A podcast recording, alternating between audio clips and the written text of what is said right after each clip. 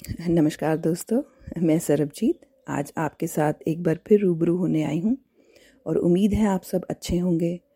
और आज मैं आपके साथ अपनी लिखी एक खूबसूरत सी और प्यार भरी कविता साझा करने आई हूँ, जिसका शीर्षक है, इश्क, एक खूबसूरत सा एहसास।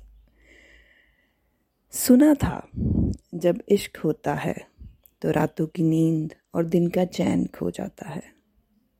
सुना था जब इश्क होता है तो रातों की नींद और दिन का चैन खो जाता है। तब लगता था, ऐसा कैसे हो जाता है? पर जब खुद को इश्क हुआ तो जाना, रातों की नींद और दिन का चैन छोड़ो अजी सांस लेना भी दूबर हो जाता है। चाहे वो पास हो या ना हो, हर तरफ़ उसी का चेहरा नज़र आता है। उसका ना होना भी होना होता है, क्योंकि हर दुआ में उसका नाम होता है। पाने की ख्वाहिश नहीं होती और ना खोने का डर होता है, क्योंकि उसका होना तो हर तरफ़ होता है। तो सच में, प्यार एक बहुत ही खूबसूरत सा एहसास है, और उसे वही जानता है जिसने कभी ना कभी ज़िंदगी में किसी से प्यार किया है।